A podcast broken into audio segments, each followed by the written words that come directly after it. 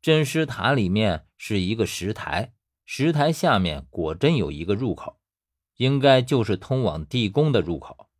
但这时候我却并没有着急进去，因为石台上面的东西才是最奇特的。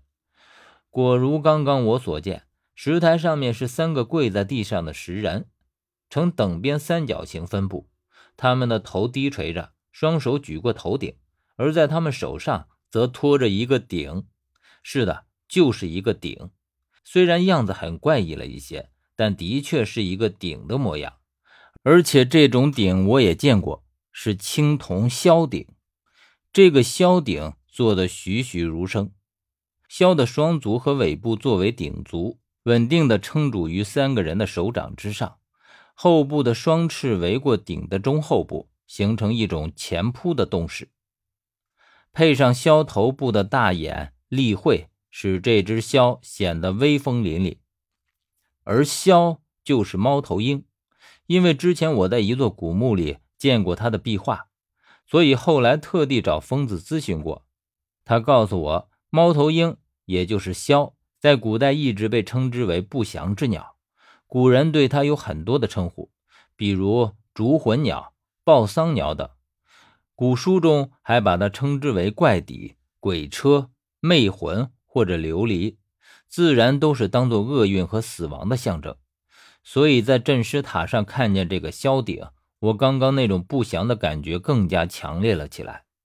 我站在下面，只能看见萧鼎这样的一个大概，至于上面的情景就看不清楚了，因为它在的高，我看不全。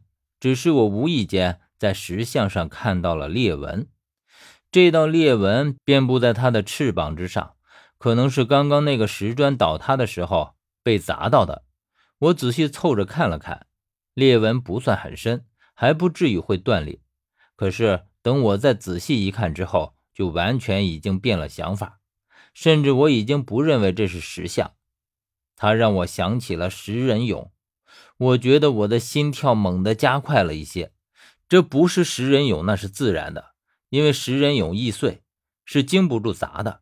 可是这样的石像却真的比看到食人俑还让我心惊。从某种程度上来说，其实这也是食人俑的一种，而且是比食人俑更加恐怖的东西。而这种东西，我却刚好知道，它被称之为石奴，用地火包起来的。所谓的地火，就是古人口中的岩浆。这种石奴就是用特定的容器。将尸体或者活人装起来，将岩浆浇上去，等岩浆彻底凝固了，人被封在了里面，再找功夫深的雕刻大师，依照着里面人的模样面目雕刻出来。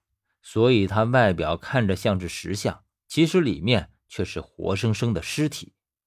当然，石奴一般都是用死人，因为活人的话，受到岩浆的浇灌会猛烈的挣扎。而无法保持特定的身形，那么这样说来，这个镇尸塔就别有一番意味了。三尸扛鼎，而且这三具尸体扛的还是鸮鼎。说实话，不让人害怕都不行。我的害怕不是没有道理的，最起码我知道这里会发生一些什么事儿，甚至我已经预知到了自己正处在极度的危险之中。而且死亡的阴影甚至已经笼罩了我。据说在商代早期曾出现过一桩怪事，就是在午夜的时候，时常有人会听见屋外有奇怪的叫声，而且还伴随着有很重的步行声，就像是有人过路一样。可那声音绝不是人所有的。当然，虽然声音古怪，却并没有人放在心上，只当是夜晚的风声。